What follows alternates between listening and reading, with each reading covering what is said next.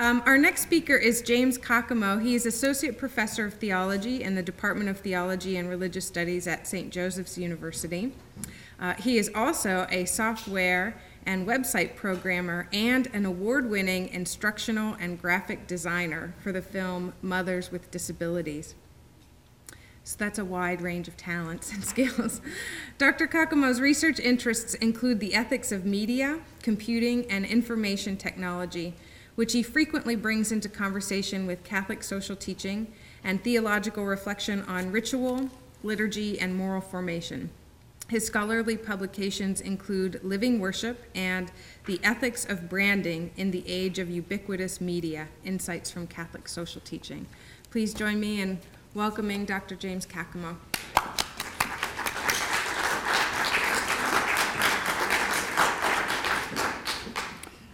I'd like to start too by thanking the Theology Institute and Dr. Weaver for inviting me to be with you today and for also just taking up this topic in the first place. I think um, the topic of technology is not something that theologians take up enough, and something very important to start thinking uh, more sort of institutionally about as sort of a as, as a church. Let me start this.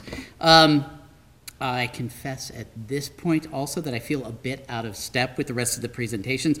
Um, now I'm not going to be talking about bodies.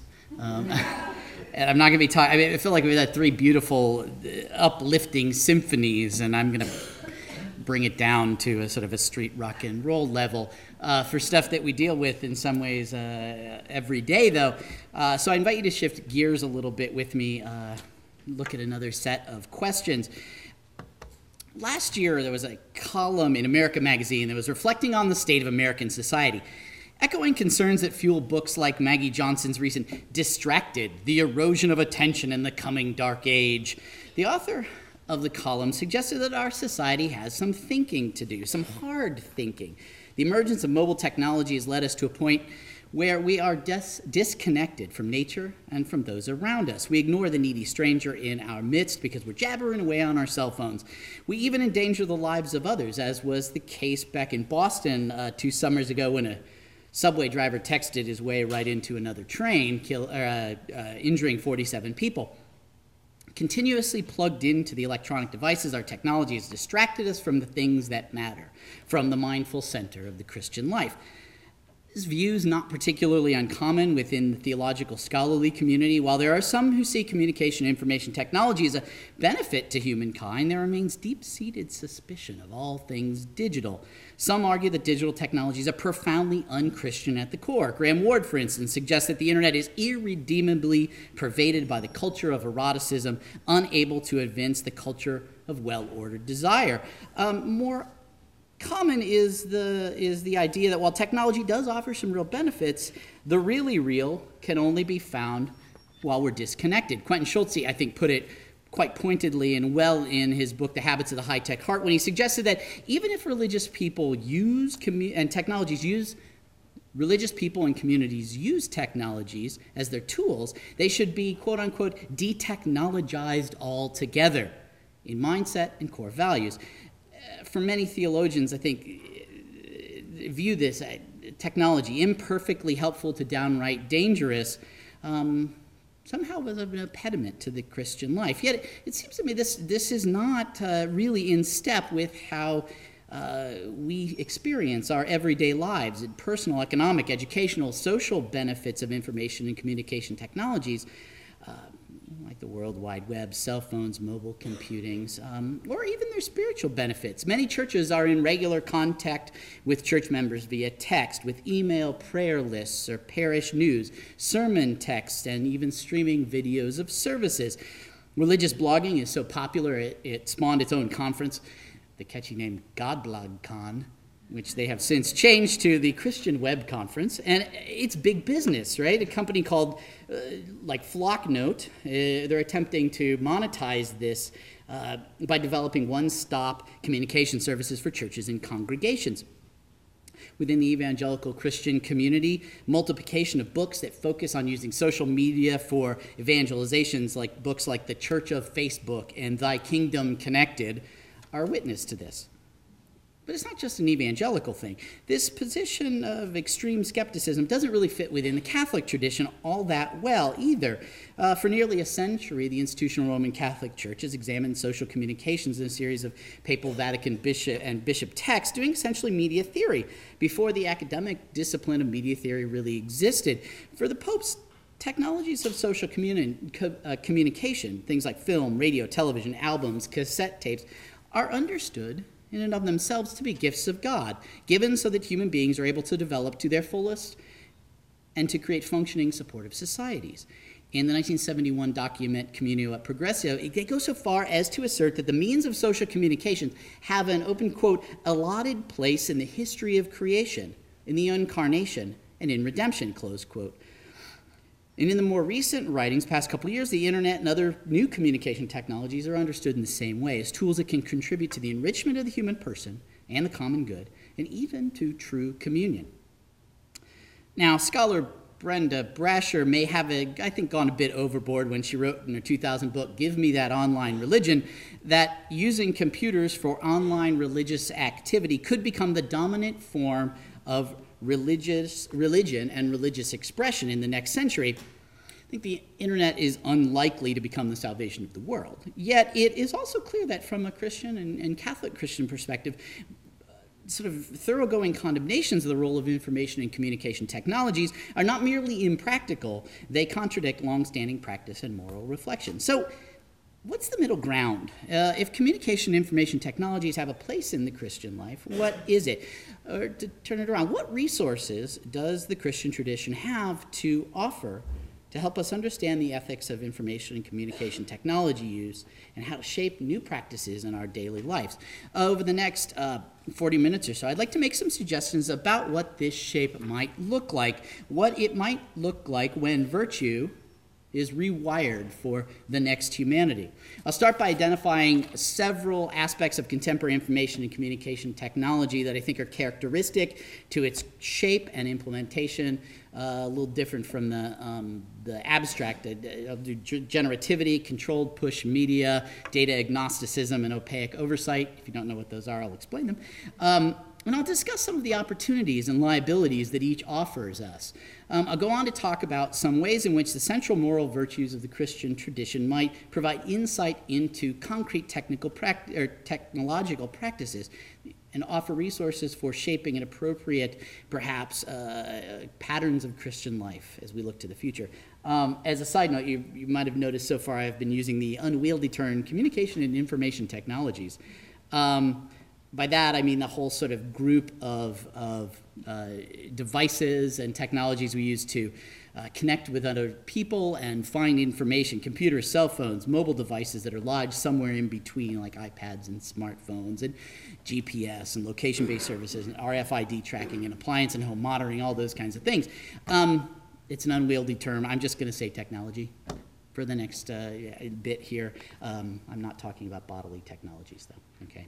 Um, all right. So when we're thinking about the morality of something, it's important to begin backwards, to, to, take a step back and make sure we have the facts right, understanding the action itself, the circumstances, and its consequences. So before kind of jumping to this Christian wired life, um, let's think a little bit about the wiring. While there are lots of ways to describe technologies, I'd like to point out four characteristics that I think span different devices. We could do this by talking about cell phones first, and then computers second, and then the web third. Um, but I think there are, are, characteristics that span the particular devices, and that I think probably um, originated with the with the beginnings of these uh, these technologies, and will continue, I think, to play out as our technologies, the devices, the gadgets change. Um, the first of these is generativity. Uh, as Dr. Weaver mentioned in her introduction, I have a background in as a professional programmer. Between my master's and doctoral studies, I worked at a small uh, multimedia company in Chicago and did presentational and sales support and educational software for Fortune 100 companies. And as a graduate student, I continued that work as a programmer, really breaking out as the web was developing in the, in the mid 90s, um, really to supplement my income. It probably would no, come as no surprise that being a freelance programmer pays better than being a theology grad student. Uh, and I really liked eating regularly. So and I've continued this work uh, now. The Living Worship uh, uh, uh publication that she mentioned is actually in a, a video, D, video DVD and an interactive case study of a congregational worship practices in a con- real life congregation in the city of Chicago. Um, one of my most frustrating things, though, is that over the space of 15 years since I, I was in that full time, a good deal of my practical programming knowledge has become obsolete. Things simply don't work the same way they did in the mid 90s. There's new programming languages, new interactivity, new purposes, features. www, IM, SMS, RSS, GPS, FLV, H4, H264, FLAC, Facebook, Twitter, MySpace, LinkedIn, Foursquare. It's hard to keep up. I'm probably not alone in this disorientation with the sort of rapidity of technological development. As it turns out, the, the array of new technologies and applications and services is really not just some kind of accident, random occurrence, or the fruits of a capitalistic desire to convert new technologies into product. Rather, uh, it's a foundational aspect to the design of many systems that underlie our information and communication technologies, uh, like computers and the internet. It's what Jonathan Zittrain refers to as generativity. Generativity is a system's capacity to produce unanticipated change through unfiltered contributions from broad and varied audiences. Consider your television. It's an example of a non generative technology. The hardware is locked in. You can't change the resolution of the screen. That was set by the NTSC standard of 640 by 480 lines at 30 frames at two fields. Once it's manufactured, you're set. You're not going to change the size of the screen. You can't open it up and change the internal speaker system or the audio voicing unless it was built to do that. Heck, it took more than 15 years for us to move to standard NTSC to, what is it, last year, the big digital transition to HD. Um, until, research, until, well, until recently, even the idea of adding an application to a television was pretty much unheard of. And in contrast, think of your computer. You can take it apart. You can add new things to it. You can upgrade the memory and add a bigger hard drive. On a desktop, you upgrade the processor. You can change the monitor. You can change the resolution. I've got three on my system back in the office. You can add software. You can write your own software to do what you want to do. A computer would be a generative technology. It's built to be changed and enable you to produce change with it. And this generativity was really part of the ethos at the outset of the development of the web. Zittrain notes that the initial developers believed that it didn't need to be perfect, and many of the technologies in the information and communication landscape really are not perfect. They're not built to be that. Most of the problems, he suggests, could be solved later by others, and that others would be interested in solving those problems rather than just creating more problems. With a moderate outlay of cash and very little training, you could build your own website, right? With a bit more cash and a bit more programming training, you can write an application that can be put onto a cell phone that does something entirely new. And we've seen this. Craigslist and Google and eBay and MySpace, Facebook, YouTube, all applications of basic technologies for web for new uses, many of which we couldn't imagine 20, even 10 years ago developed by individuals or small groups outside of the normal structure of corporate America. For those of you who use this generativity, I think the opportunities posed by it are probably readily apparent. Through creative problem solving, engineers have developed some applications that I think really do enhance our lives and our work. The Living Worship project that I did um, one of us was here in Philly, one was at Fuller in, in California, and one of us was at um, Asbury in the middle of Kentucky. And we were able to keep and do collaborative work using Skype, using uh, email, using instant messaging to create something in the world that would not have happened else, otherwise. Um, I think of, of one area, sort of the, uh, the explosion of creativity we've, uh, we've seen over the past 20 years. It's so much easier to uh, create artistic and, and, and, and, uh, visual works right now than it was back when I was doing a reel to reel tape machine and cutting tape. There were only a few of us that I knew uh, who had those kinds of boxes, and now everybody can create media, and it, which is and it really takes the, the sort of black boxness out of the process of going to a recording studio. You can work it out. And that I think empowers is, is a very powerful idea that anyone can be a creator, anyone can shape the world. That's a powerful message. The generative capacity, I also think, has enabled people to take fresh approaches to new ideas. I think in the social justice and advocacy world, the, the even that, you know, that little button, the hunger site, donate to, you just hit this button, single click button, um, was important when it was developed. Oh my, that's probably 10, 10 years ago almost now. Um, but the way in which people donated to the people of Haiti after the earthquake on their cell phones. You know, these are new and creative ways of dealing with problems that exist in the world. Um, there are also, of course, liabilities that uh, come with this, this generativity, no question. Uh, people are interested uh, in hampering the common good, no question. Uh, viruses and malware affect millions of systems, even you know our phones now, hampering people's ability to do work they've got to do. Online phishing schemes and hacking compromises banking institutions and financial information and medical records. Denial of service attacks have shown to be effective tools of corporate mayhem. Uh, I think of the anonymous uh, attacks that had to do with the WikiLeaks scandal this past year, or the uh, attack on Georgian government by Russian forces in 2008, um, or the Comodo uh, Registration Authority attacks by an Iran- Iranian, uh, single Iranian uh, hacker last week, the week before. Generativity does not always mean uh, common good or integral development, but it certainly can point us in that direction. A second uh, characteristic that I see a lot is this what I'd call controlled push media. Um, those of us who are trained, uh, I think I was on the cusp of sort of the digitization of research. I rem- for my master's, I went into the library and found the Reader's Guide to Periodical uh, Literature and pored over every volume of that. By the time I came back for my doctoral studies, most everything was going online. Um, and this this cornerstone of research. So you go to the library, you go to the journals, you find the relevant research and whatever question you have, and then you work back, get the information, develop your thinking the going out and the coming back. This would be considered what we call pull media. You go out and pull the information back to you that you want. These days, the, the information landscape is really different, right? It's characterized by sophisticated and dynamic systems of information delivery, not retrieval. Both exist, but the delivery has really developed. Um, it's all about pushing information to you. Media that comes either uninvited or often invited so remotely that it appears as if it were uninvited. Early on, it was those pop up ads constantly, um, general, broadcast to all. Then it was about targeted and curated information. Companies like Amazon, which informed you sort of of new books and new things dependent upon the particular things you viewed or you bought.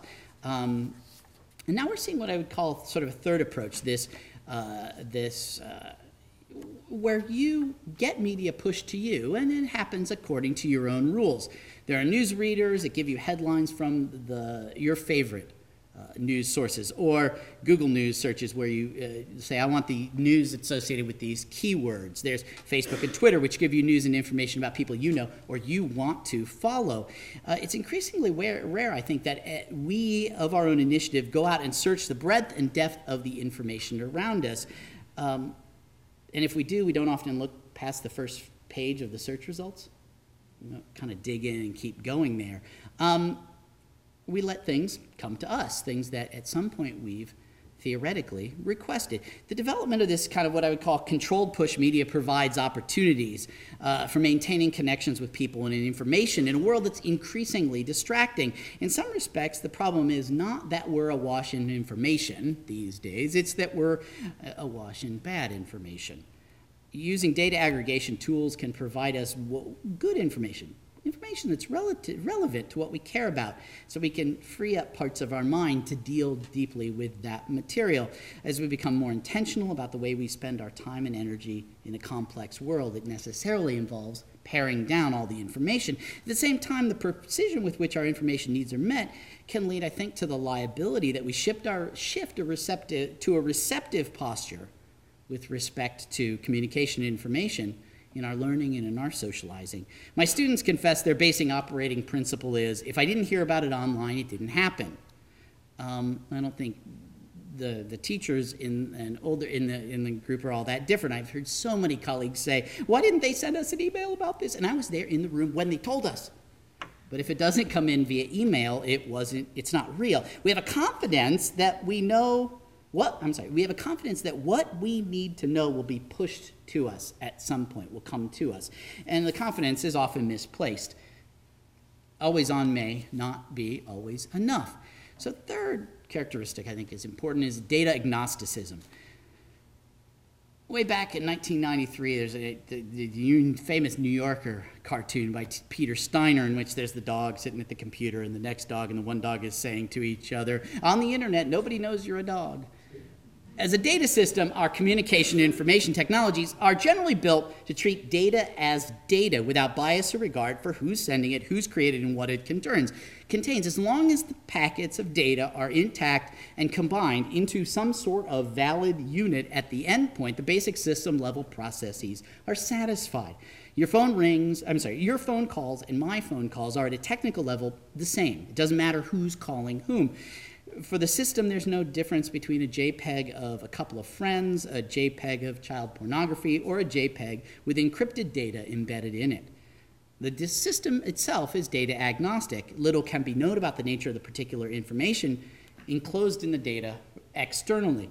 The practical upshot of this is that I think for the average end user who's got no administrative clearance at the ISP level or on a system wide, it's often difficult to know the authorship or content of a piece of data unless it's somehow intentionally identified. Uh, it's difficult to know who is on the other side of the transaction, if it's truthful or not, if it's credible or not, if it's benign or not. Um, all the malware that's out there floating around, stuff that spoofs as legitimate software but has uh, bad intentions. Um, saw an interesting application of this on Friday uh, with the Android app, this text and walk. It was supposed to be this um, you can text and it uses the camera so you can still see what you're walking into, right, so, uh, on your screen. Well, it was somebody pushed up this application said text and walk, and it was only at a legal downloading site. So when you used it, the app stole your data, sent out texts to all the people in your phone that said, "Hey, I just downloaded off a, pri- a pirated app off the internet. I'm stupid and cheap, and because it, it only costs a dollar. Don't steal like I did." Yikes. Um, badware, goodware, it all looks the same. And it adds a level of complexity to the concept, it's this aspect of generativity that I talked about one opportunity opened by the anonymity of data agnosticism, I think, that's been it's reset some of the old conventions of amassing credibility in the offline world. By stripping away what marks the privileged speaker, source, or perspective, data agnosticism has enabled entry of people into political and religious and artistic discourse who have not previously had entry into the conversation. There's uh, tons of examples of this, but I think of Philadelphia, South Philly zone Rocco Palmo, with his author, uh, the author of the blog on the political, political science and politics of the Catholic Church, Whispers in the Loggia. Um, fascinating. If you haven't checked it out, it's a fascinating uh, website.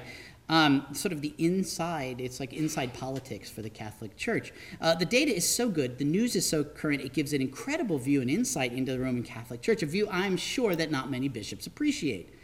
The search engines have no content based reason to point you in the direction of Rocco any less than the Vatican, your parish church, or Opus Dei. Data agnosticism has opened up a new space for new voices in the church and society, grounded in what Daniel Solove refers to as new ad hoc trust networks. Uh, the, that are unseating traditional uh, kind of lo- loci, locuses, loci of authority. Um, on the liability side, I think we're all pretty willing to agree with Adam Smith's observation that in the great anonymous city, some men and women simply give themselves over to every vice because they're no longer accountable to anyone. Uh, indeed, if you've ever read the comment sections on the end of news stories, you can see this at work. Very few conversations keep it above board and a high level. In the future of uh, reputation, Solove chronicles many of the ways in which anonymity uh, breeds antisocial behavior, including efforts to negatively impact the reputation of others, often by uh, masquerading or spoofing as them, and throwing a wrench into ad hoc trust networks in an age where people look you up all the time, right, from potential employers to potential mates, these antisocial networking practices can really damage the common good. Okay, so fourth um, characteristic, so I'm going to add to the, the three before with uh, this idea of opaque oversight. In a popular conception, I think, our understanding of communication infrastructure tech- and information communication technology infrastructure is that it's a web, right? It's a complex web of point to point communications without a central hub, thus without mechanisms for, mechanism for central control. This view is often sort of say, seen as the origin of the libertarian ethos that undergirds sort of the ethics of the web. Now, it may be that cyber libertarianism is the dominant ethos on large websites. I'm not sure, and I don't necessarily want to argue that one out. But what I do know is that imaging the internet as an open access web of independent free movement is simply an incomplete picture, if not just flat out wrong, of the way the, the web on a technical level works. There are, as it turns out, a variety of controls that we don't see, but they're being used all the time, even here in the US. So, four kind of levels. One key area is the internet service provider or your phone company that you have your cell phone with. Your computer or cell phone and all the servers that hold the code for the, for, the, for the sites or the phone numbers that you want to contact are connected to one another through network of wired connections that route packets of information to later connect up. And your ISP or your phone company charges you money in exchange for this service, right? The ISPs know who you are. On the internet, nobody may know you're a dog, but they can find you and they're going to bill you whether you're a person or a dog. They don't care. Um, your access is regulated, regulated by a company that provides access to the network, and your connection can be limited or severed at any time. A second level is a domain name system, so domain name server system. If you want to put up anything on the web that goes beyond sort of a little tiny corner of an academic server or something like that, uh, you're going to need to register a domain name, right? Uh, what's this, villanova.edu? Is that the one here? We have sju.edu. You're going to want a domain name that's easy to find. Um, Domain names are na- managed under a hierarchy headed by the International Internet Assigned Numbers Authority, the IANA, which manages the top level of the DNS tree, and then it filters down to companies like VeriSign in the United States. These groups hold the keys. Without domain name, it's really hard to find your site, your information easily. So they are uh, one of the other gateways. A third level is this network of hardware connections that bring data service uh, throughout and across national levels. Most nations or geographical regions centralize their routing traffic through a limited number of servers, even if the signals are variously routed downstream. Traffic across national borders is very limited, carried through a very small number of hardline connections and satellites. But by manipulating traffic across these lines and through these gateways, control can be uh, asserted over web and phone traffic. Finally, fourth level is the overarching monitoring and traffic uh, archive and archiving of traffic. Virtually every transaction on the web, unless it is specifically designed, you route it in a way to take your ISP or your uh, IP address off. It's recorded, and because of cheap storage, most of this stuff, your emails are being saved for a long time here if you're a Villanova on the Villanova system. IP addresses. Uh, at which you are connected can be traced, and as researchers and reporters have shown, even anonymous data can be de anonymized.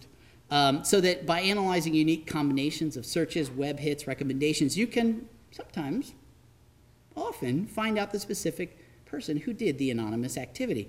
With all the records that are kept, not only are there gatekeepers to prevent people from doing anything deemed harmful, there's significant investigatory tools. As Scott McNealy, CEO of I think now former CEO of Sun Microsystems, observed 11 years ago, you have zero privacy anyway. Get over it.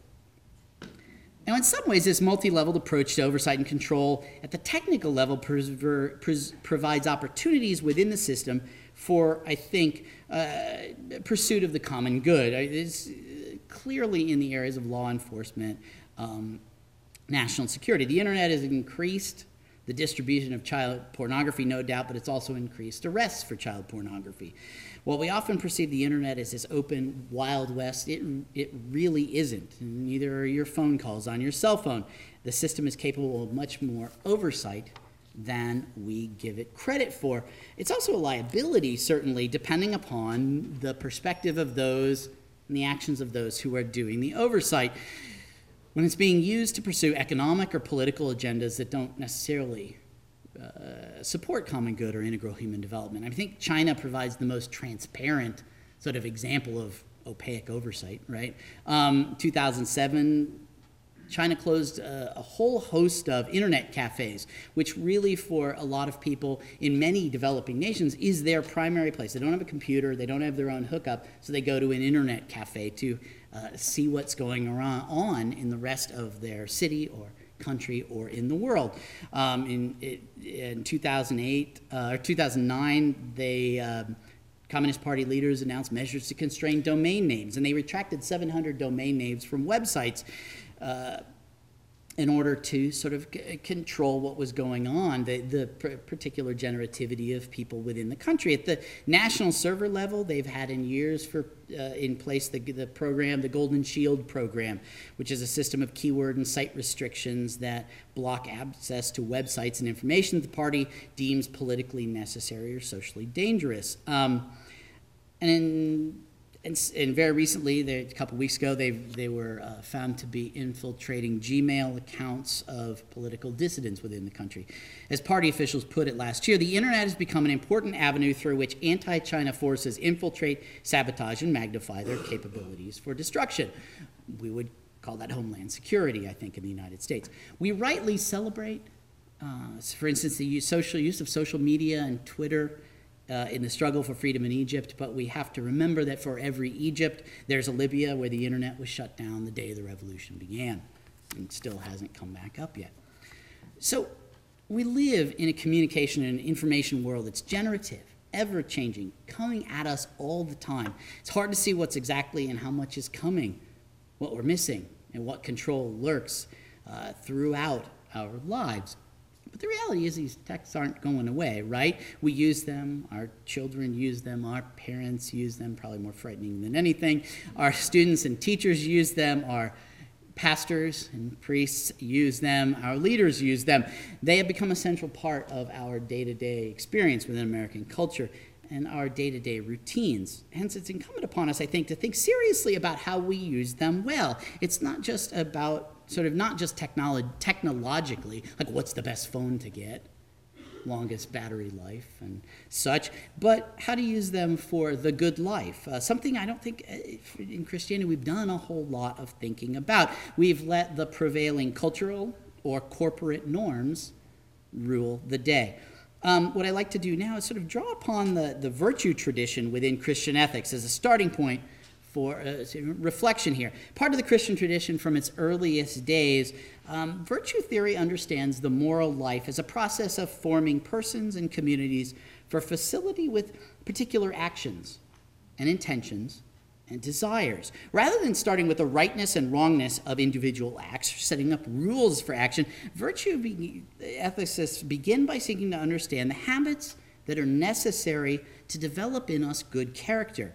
Seven of these distinctive habits have been particularly important within the Christian tradition, or these virtues um, the theological virtues of faith, hope, and love, and the cardinal moral virtues of justice, prudence, temperance, and fortitude. In this approach, the moral life is about cultivating these good habits such that each one becomes a constitutive part of who we are. Good people in good communities are not simply the ones who act in ways that are consistent with faith, love, and justice, or follow the rules about faith, love, and justice. They are the ones that succeed in becoming faithful and loving and just. Having been formed then as a just or faithful, loving purpose, that then pervades the life and informs action in a whole variety of different places. The virtues, I think, offer us a resource for thinking about character in our technology habits and a resource that will live past the next phone, live past the next particular technology, because that's a moving target, moving way too fast. Um, so I'm going to explore the four sort of traditional moral virtues um, within the Christian tradition, and, and, they span broader than the Christian tradition, but there, are a lot of other virtues we could talk about. Um, but I'm going to look at prudence, justice, temperance, and fortitude. Prudence. Um, one virtue, the first virtue I think could shed light and provide a helpful lens in examining um, contemporary techno- technology practices, what it might be uh, if, we're, if we're trying to figure out what it would be like to be a wired disciple of Christ, if you could be that in the 21st century. Um, prudence. As I've noted, prudence or uh, virtue is a way of shaping the habits of the life lived well. And they're patterns of actions aimed at toward sort of fulfilling human purpose and achieving the, the particular values within the tradition. Um, prudence is aimed at applying reason and knowledge to choosing proper courses of action in a given situation. It's about thinking well about what it is that we are to do. Prudence deliberates about the principles at stake in a particular factual context, judges between various actions to be done to fulfill those principles, and then commands the will to particular courses of action. So it, it, it deliberates, uh, part of deliberation is gathering information, it judges, and then it commands. I think one thing we can all agree on is that we uh, live in an age where not knowing is necessarily a particularly good excuse for not acting. Knowledge, information is not our problem. Um, that came out sounding weird. Um, there certainly was a time not so long ago when people legitimately didn't know what was going on in other parts of the country or other parts of the world. I think back when I went to El Salvador in 1990, uh, like eight months after the Jesuits and their co workers were killed, most of the people I know had no idea what was going on in El Salvador. No idea. Um, but these days, students at St. Joe's and at Villanova are going all over the world to places where we are in need of justice and peace. And we know a lot. We get secondhand accounts instantaneously of what's going on in Japan, right? We, knowledge is not the necessarily problem. Yet maintaining the virtue of prudence, I think, very challenging in our contemporary information and communication landscape. Problem is that the data isn't available, but the moving through the process of deliberation and judgment and command of action can be challenging. Consider, for instance, a side effect of the way in which we tend to acquire media, this push media heavy structure that we're a part of as I noted earlier, one central way that we navigate through the massive flood of information is to create custom information environments. Uh, maybe Newsreader or Flipboard based, or Yahoo or Google News, where the algorithms curate stories for you. It might be on Facebook, where you're getting information for your friends. The danger of our information worlds is becoming is, is that it's becoming constricted.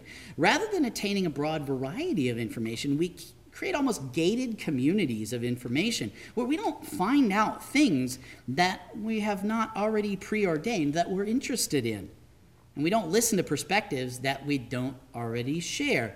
Um, the number of people that listens to Air America and Rush Limbaugh my guess is is pretty small, not a huge Venn diagram going on there. Deliberate. The problem is that that we when we get in this habit, we can easily miss prudence, sort of a deficiency mode. Deliberation requires an understanding of all of the facts of a situation. So we can assess the means at hand. It requires that we see an array of circumstances, an array of consequences, many sides of the situation. In a constricted information environment, deliberation is hampered and we become imprudent for lack of knowing. We can also miss the deliberation aspect of prudence, I think, by becoming closed to certain ways in which the gift of the Spirit, so there's a, for each virtue within the Christian tradition, there's a gift of the Spirit um, associated with it. And the one associated with prudence is counsel. Uh, counsel is understood as a kind of knowledge. It's right reason regarding performance of particular actions, and reason expressed from outside the moral actor, generally, either through um, the the uh, well through through the Holy Spirit to the more actor, sort of externally to internally, or through the means of the Holy Spirit to another actor who then comes to you. Uh, you know, we can see that this is how uh, Catholics. Uh, one of the ways of understanding the magisterium and formal social teaching. It's a mode of counsel through which the Holy Spirit speaks to the person or the community. Another, sort of more informally, is the idea uh, from from the, from the Gospels and Paul of fraternal correction. These are understood as, as ways of having some sort of authority over the individual believer, the individual moral actor, um, of having a privileged voice in the prudence process through counsel. In a very real sense, though, I think our contemporary information practices render this concept of, of, of concept of, of, of, sorry, of counsel, of external authority, pretty null and void. I, get on Google Scholar and you're awash in competing experts, right? Proliferation of investigative journalism on both traditional news sources and blogs means that the last word, right, from governments and church authorities on things from, you know, back in the day, the Rodney King and White House interns, Abu Ghraib, and sexual abuse is re- regularly shown to be less than the final word 24 7 news outlets, each with its own editorial policy and practice, meant there's in practice no single authoritative outlet that one can turn to for unbiased news, um, if, Fox News' slogans notwithstanding. In a life conditioned by contemporary information and communication environment, the concept of authority, whether institutional or personal, I think becomes irrelevant, if not some, simply unthinkable. So, one part of the Christian notion of prudence, this counsel idea, is really compromised. A third way I think the tech landscape can kind of miss prudence is that the overwhelming amount of data we have uh, has some negative effects on the command side of things, not just the judgment and gathering of data and, and, and thinking side of things, but on the command side. I'm thinking here of, of Barry Schwartz's work in the, in the Paradox of Choice, where he's looking at uh, decision making and consumer behavior, suggesting that choices, uh, that happiness with choices may be inversely related to the number of options we have to choose from. Maximizers, who are those who try to find the exact right best choice, often get often um, get their choices. Uh, uh, they, they try to undo their choices later, become unhappy with them as they go along because they can't let go of all the options that were there before. They always remember that Amazon page of the, oh shoot, maybe I should have gotten the one with 32 gigs. The profusion of information means that the research is never ending and the choices are always in long term compromise. So we never make the command, never make the choice, or we second guess it.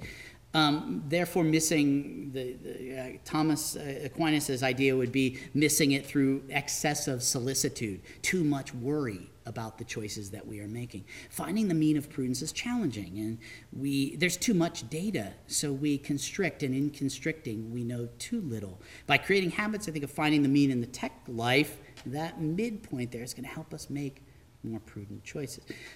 A second virtue, I think, that would be a uh, helpful lens for examining the value of our contemporary tech, tech practices is justice. Justice is the virtue concerned with our relation with others, not necessarily making choices, but then living out those choices easily within the social sphere. It describes our ability to enact a kind of equality beside, between us and those with whom we deal, whether it's describing interaction with individuals commutative justice or community in the individual, distributive, and more recently social justice. Justice is concerned with finding what is fair, with giving each his or her due. When I begin to think about our habits in tech mediated spaces, with our phones or with our computers, what really strikes me is the extent to which we're they're characterized by injustice, especially in one to one dealings, commutative justice. Reading through the virtues and vices associated with justice in the Summa, I'm struck by how many of the sort of subordinate virtues to justice that Aquinas mentions that are part and parcel. And you think about, think about sort of discussion on the web, and Aquinas lists um, reviling, backbiting, tale bearing, derision, cursing, ingratitude, boasting, hypocrisy, quarreling. Maybe you've seen those online? once or twice. Um, it's a veritable who's who or how's how, I guess, of social media. In short, online folks, Christian or not, evidence this failure by deficiency to give due to another, to give the other the due that is due of basic human dignity. Perhaps it's not surprising in a data agnostic world where anonymity ends up being the coin of the realm. Very few websites require you give your real name, right, when you're making comments. Um, Luciano Floridi makes some comments about, about sort of that disconnection that happens um, because we can't see other people's faces, right? Um, disconnected from the other party in the opaque moment of interaction, we lose sight of the consequences. And he's right. We don't think about that next step. It's very it's so easy when you don't see eyes, right? Um, to go back to the importance, the symbolic importance of the face and the eyes. Without keeping our eyes on that image and likeness of God, it's easy to uh, make irrational and uninformed decisions um, that skip what is due. Um, sometimes it's about giving more than what it's due. Uh, it's possible to miss commutative justice by excess. Sometimes we give more than what's fair. Um, sometimes, to, to look at Solove, the idea of the ad hoc trust network, sometimes we give too much trust. We deal so often with the apparent. Um, and are disconnected from what's behind the apparent uh, as well as the consequences of our actions it's, we can we can go too far and give trust to those who are untrustworthy to disclose too much about ourselves to send that sext message when we don't necessarily know what that guy or gal is going to do with that to give over financial information. Joinson and Paine uh, researchers, uh, Scandinavian research sociologists, suggest that all it really takes is the perception of trustworthiness of the design of a website. And users are willing to hand over financial data to a perceived trustworthy corporation. Led by impressions of relationship that are created, we can do some altogether excessive things. Um, Justice, of course, comes up in the opaque control and oversight often.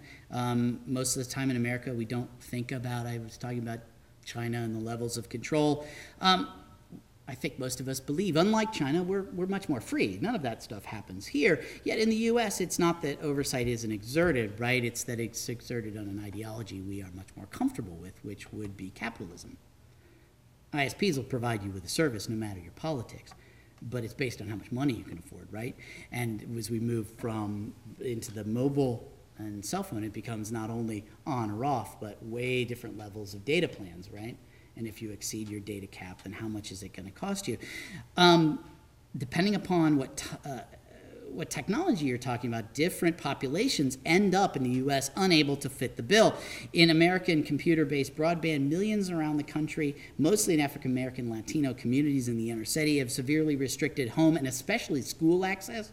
The internet, because it can't avoid the market price. The differences between the Lower Merion uh, school district in terms of computer training and internet access and the Philadelphia school district is stark. And along, you know, the gaps in technology and training in schools lead to achievement gaps long term.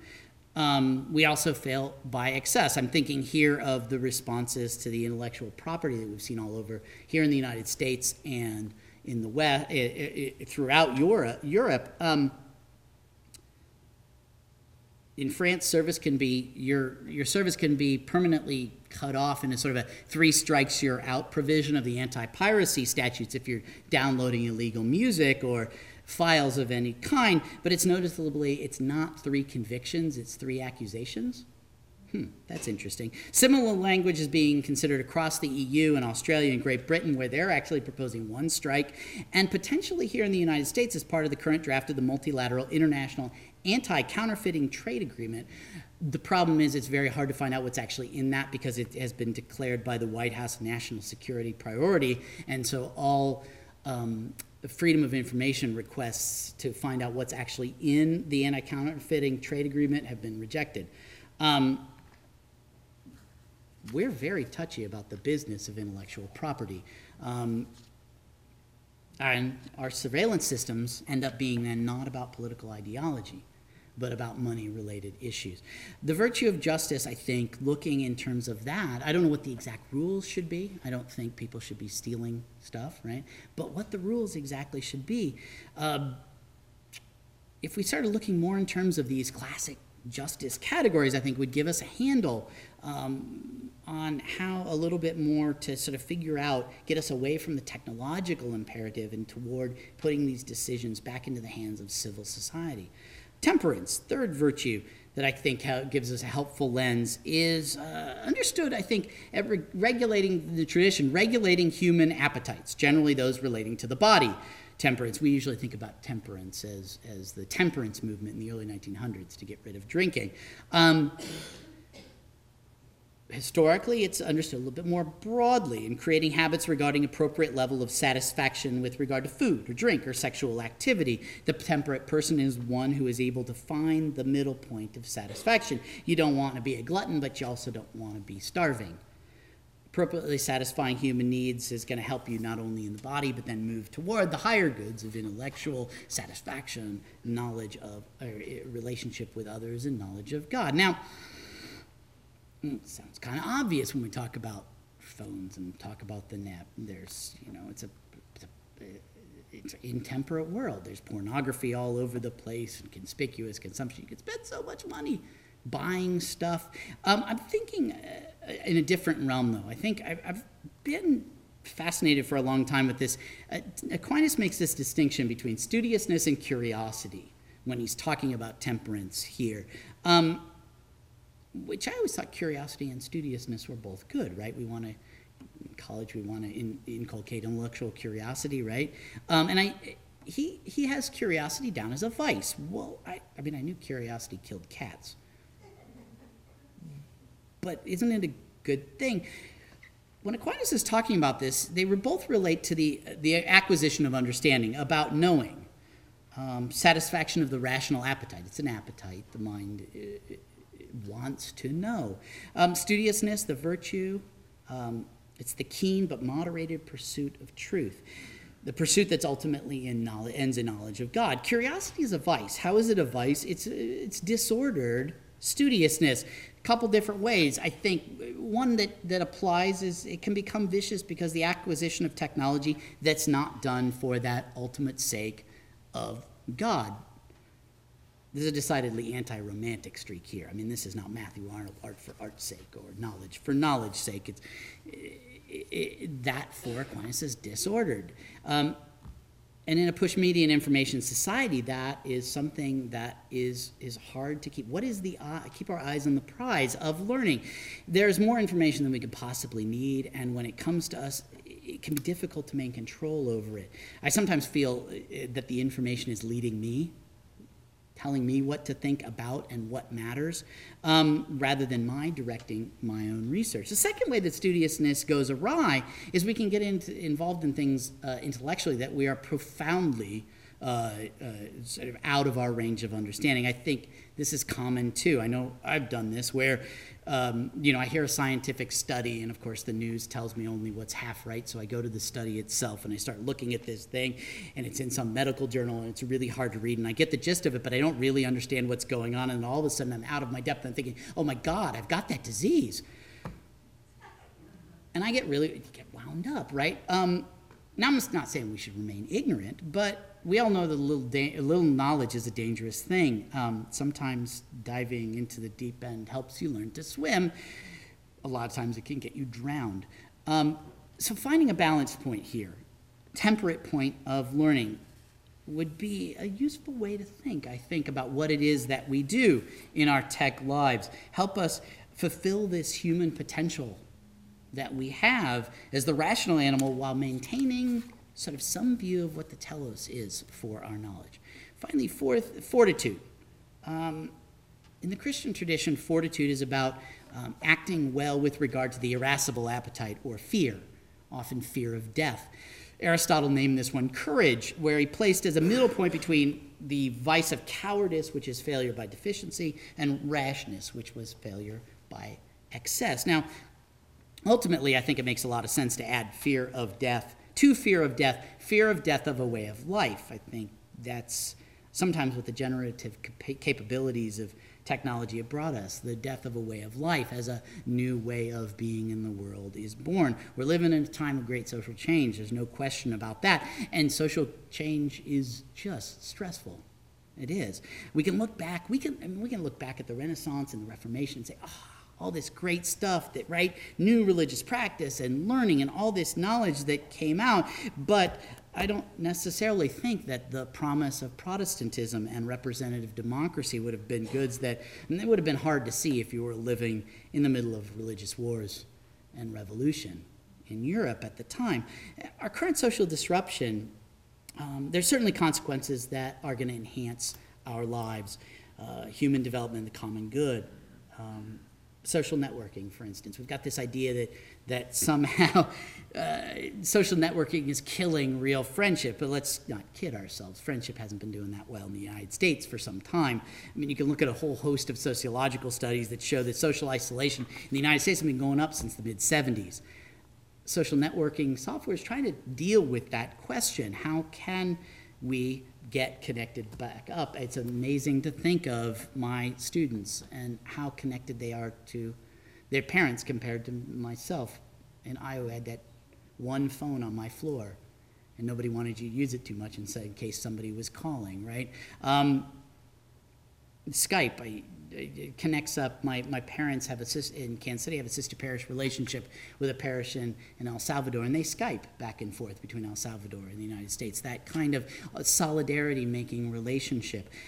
Those are really cool things, um, and, and, and do real connections with one another. And, and it, interestingly, Pew uh, did an interesting study that last November brought it out, saying that ownership of cell phones and participation in internet activities is actually associated with larger, not smaller, core discussion networks, both in terms of strong ties and weak ties. So, despite this widespread fear that we're going toward isolation, the, re- more recent uh, sociology doesn't bear that out. Yet, these positive things aren't guaranteed, right?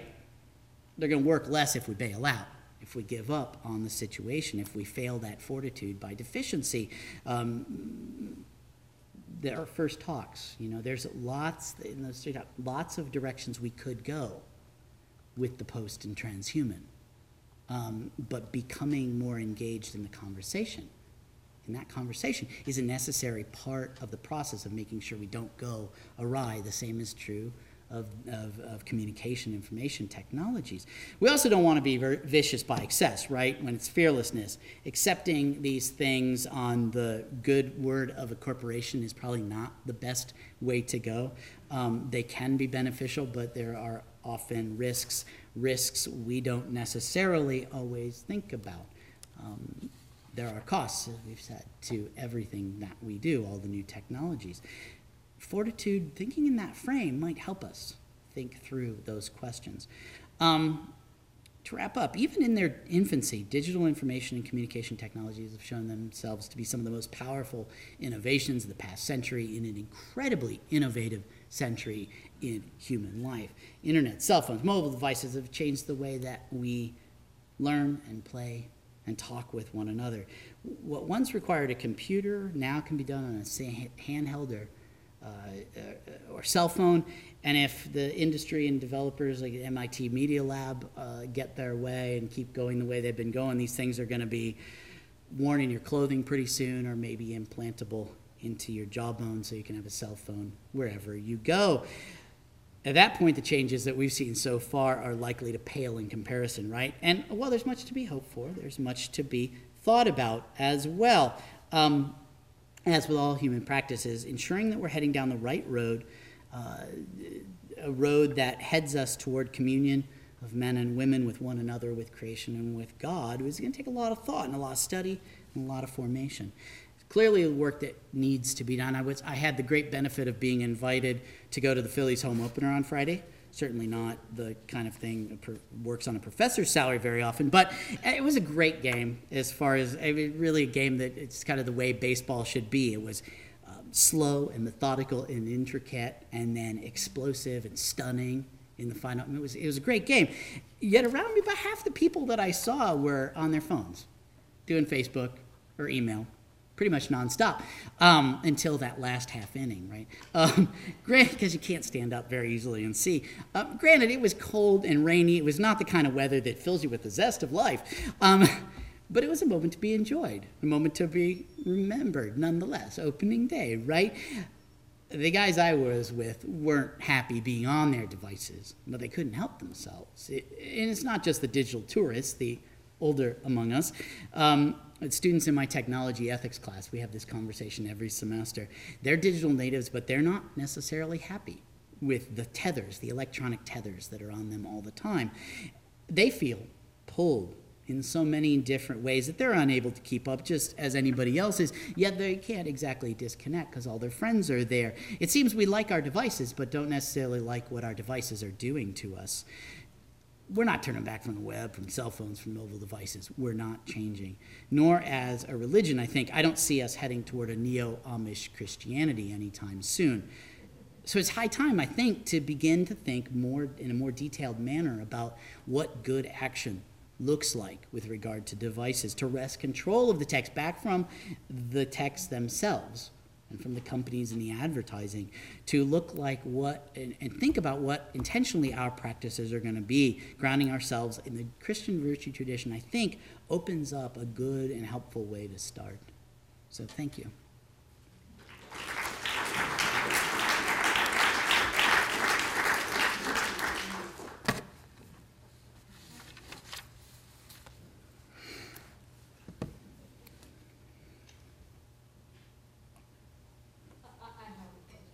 Yes, ma'am. This is the a deep philosophical question that I'm going to ask that came up as you were talking. Would Jesus have a cell phone? That's a really good question. Um, the, the, the question, I mean, I, I, I, Jesus gathered the 12, yeah? He went around and said, drop everything, come, you know, hang out with me, let's do some stuff. Um, let's change the world, you guys that go out and come back. Um, he sent people out and back. He didn't, um, he also did the big crowds too. It wasn't that he just did the 12, but he did the big crowds. Um, there's two questions then, I guess, that could be teased out. Um, was Jesus all about getting the message out broadly? Yeah. He didn't keep the 12 with him. You know, in the end, it's go to all the ends of the earth. Go. Um, so he was, that was very important to him. Um, he did the 5,000. He didn't do only the 12, right? He um, was, um, and here's, here's the more speculative part, um, was the physical, physical co-location a non-negotiable? Did you have to be in the same place with Jesus physically? That I'm not sure about. That I'm not sure about. Um, we could get into weird discussions of the post-resurrection Jesus and whether that counts as physically present or is that was that his avatar? I don't. Uh, doesn't get us in weird directions.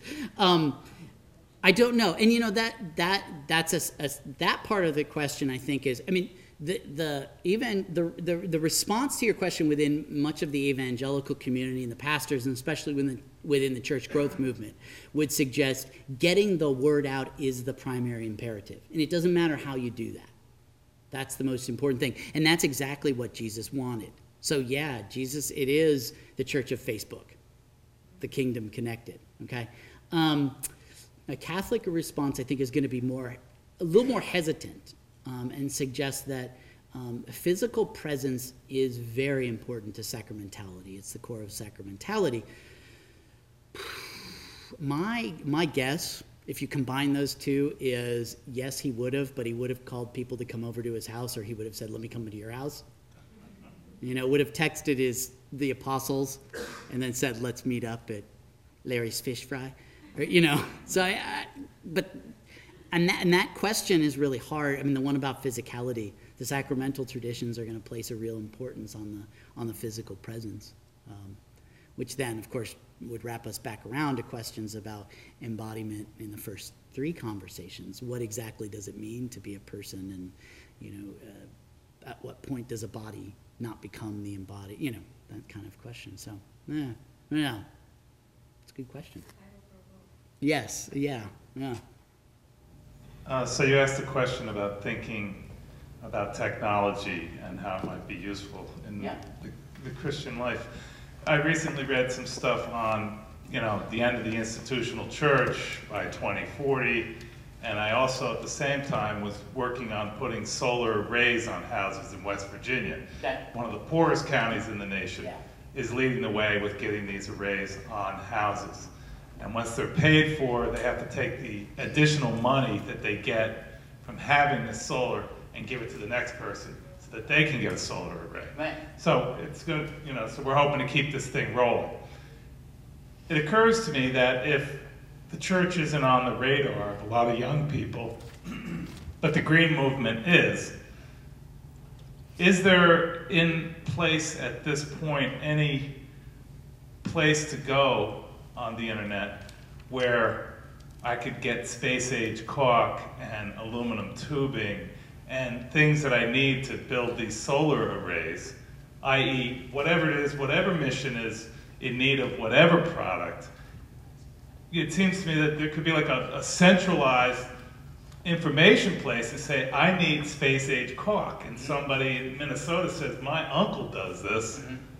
I can hook you up with a few cases. And then the missions could grow, and we could also pull people in, like that are interested in the green movement, and suddenly they realize that, oh yeah, we're doing this for you know, you know, in in, in the name of Christ, and to, to bring about you know the advancement of our you know and discipleship or disciple Yeah. disciples or you know, but to reach out to the people unchurched. Yeah, no, that's an interesting. que- I'm not aware of anything like that at the at the time, but it's an interesting, and it's an interesting move. I think um, one of the um, tensions, maybe, how, how would I say, one of the tensions um, within Christianity has been this um, holding together versus splitting apart. The apostles are going to the nations. Do they come back, or you know? And we see that. I mean, the history of Christianity in America is a, is a, is a, is a tradition.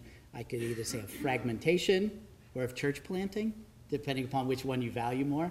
And so this sort of coming together to resource well together as almost as a mission, practical side, and as a mission side.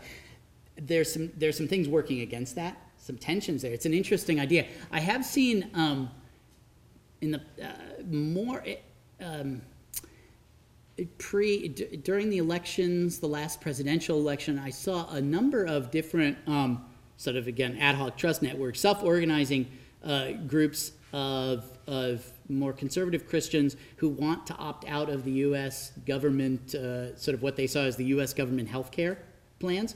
So they were going to do their own co-ops, sort of Christian health co-ops. So it's it's along that same sort of line, but it would be I haven't seen it in the green. It's an interesting. There you go, business opportunity for you. There you go. There you go. All you need is a website and a few people. That's interesting. Thank you for your, uh, for your talk. Um, one of your endpoints on sacramentality and physicality I really loved. I speak for the Theology of the Body Institute, which is all about John Paul II's, you know, seeing the embodiment of male and female something of the divine. I think it's such an antidote to so much of the disintegration we're seeing. Um, but here's a weird little thing for you to, just your comment. My spiritual director was sharing with me that their community has been dialoguing about um, using, say, like an app on the iPhone, iBreviary, where they can do liturgy of the hours on the, on the iPhone when they travel, and the real breviary in their hand. When they finish praying evening prayer, they might kiss the breviary, the book. Do you kiss your iPhone when you? The, the strange blur there between the, you know, it's still communicating the, the liturgy of the hours, but so they're, you know, it's kind of strange. What are your thoughts on that? No, that's very interesting. That's interesting. Um, I, um, y- y- yeah, and, and I mean, it, it gets at that sort of multi-purpose side of what our cell phones do, right? It's not. I mean, breviary can be used for really one purpose. Our cell phones, many different. I, I mean, I think a, a couple of things. One, I think. Um, when I talk with my students, there are very few of them that have many Facebook friends that they don't know offline. The majority of their friends are going to be people that they know and they see on a regular basis. Maybe it's friends from high school, maybe it's family members. I think there is a drive for a lot of people to still have that physicality, that physical connection. So it doesn't surprise me. I hadn't heard of that, the but it's an interesting question. I think there's still that, that drive to have the physical. Um, even in churches where um, Catholic Church isn't necessarily um, within its traditions of formation, th- uh, often say really strongly biblically, like the object of the Bible um, is not that strong, but I mean, certainly I, I spent a lot of time with the InterVarsity Christian Fellowship in college, and the way in which someone will keep a Bible for many, many years and write everywhere, that object becomes very important to them. So, so even across Christian, I mean, that, that physicality is still something I think people long for. Um, I got a call from a couple of journalists on the Confession app, the iConfession app, um, which was a, similarly, it's a, an, an app that um, the Vatican was very clear you cannot have absolution via cell phone or via text, but it, it sort of led one through an examination of conscience. Um, and what, you know, is this a useful thing for people? And so, people are struggling. That's a it's it's an interesting interesting uh, practice and shift of practice. I'm not kissing my phone. Ugh. Anyway, Uh, One more brief question, and then we'll have to allow the next speakers to um, set up their their PowerPoint presentation.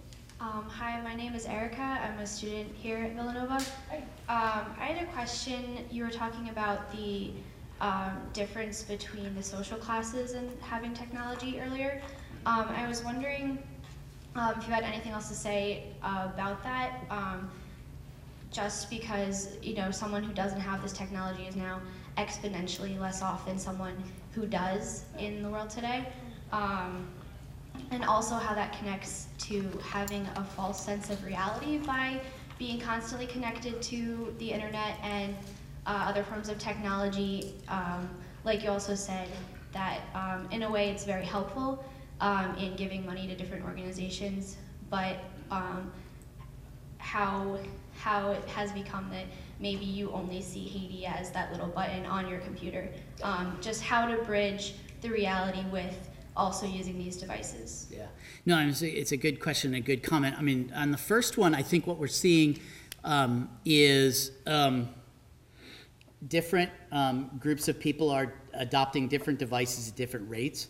So the past, I saw some numbers. Um, so the, the last sort of digital divide household internet and school internet numbers I saw are about three or four years old. Significant distinctions between African Americans and Latinos on one end and, and Anglos on the other end. Um, biggest growth in the market for cell phone, uh, internet capable cell phones was in the African American community over the last two years. So it's, uh, and this is true a lot of places, not even trying anymore to get computers, but going straight to the, to the phones. Um, St. Joe, I'm sure Villanova is like this. St. Joe's is, you can't apply for a job anywhere at St. Joe's, be it security or as a professor, um, offline. You can't hand anybody paper anymore. Um, not all web browsers can fill in the forms to apply for a job. How do you apply for a job if you don't have web access? So there's some complicated factors there. Um, but I think you're right. One of the, the other virtues I think is really important um, and it's not one of the classic virtues, but one certainly that was sort of John Paul II's favorite was solidarity. Um, I would add solidarity as a key thing, that there is an imperative to um, know and be with and work with and for the people on the other end of the button. Because you're right that I could say, well, everybody I know is on Facebook. Well, you stopped seeing the people who weren't on Facebook, so they didn't exist to you anymore. So of course everybody you know is on Facebook. It's sort of a self-fulfilling prophecy. And I think I think you're absolutely right. It's gonna that we're gonna have to become very intentional about making sure we don't miss what we're missing. Does that make sense? Or does that I mean and that's something I don't think a lot of people do. Um, in the city, you see people who are not like you. In the ideal city, you don't.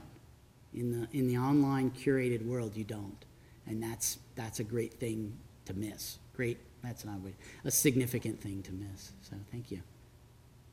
Thank you very much. Thank you.